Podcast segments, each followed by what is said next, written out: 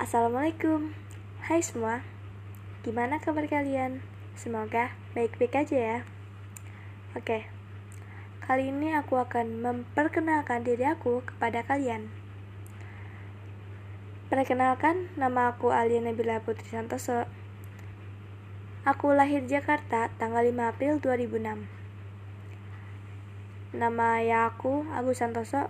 Nama ibu aku Muhaiminah Aku mempunyai dua saudara, yaitu ada kakak dan adik.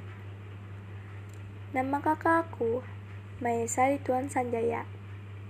Nama adik aku Lutfi Ilyasyah Santoso.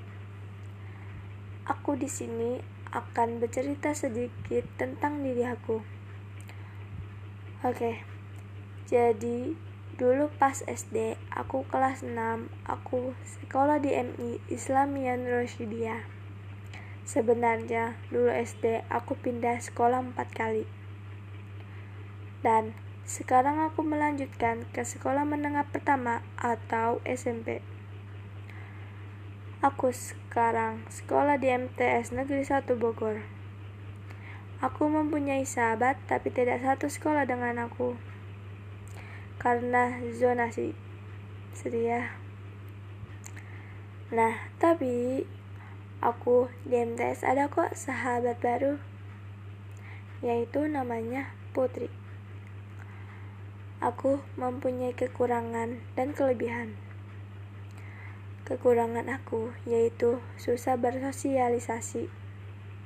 Dan kelebihan aku yaitu bisa menggambar walaupun gak jago banget Aku tuh orangnya pelupa, tapi soal pelajaran inget.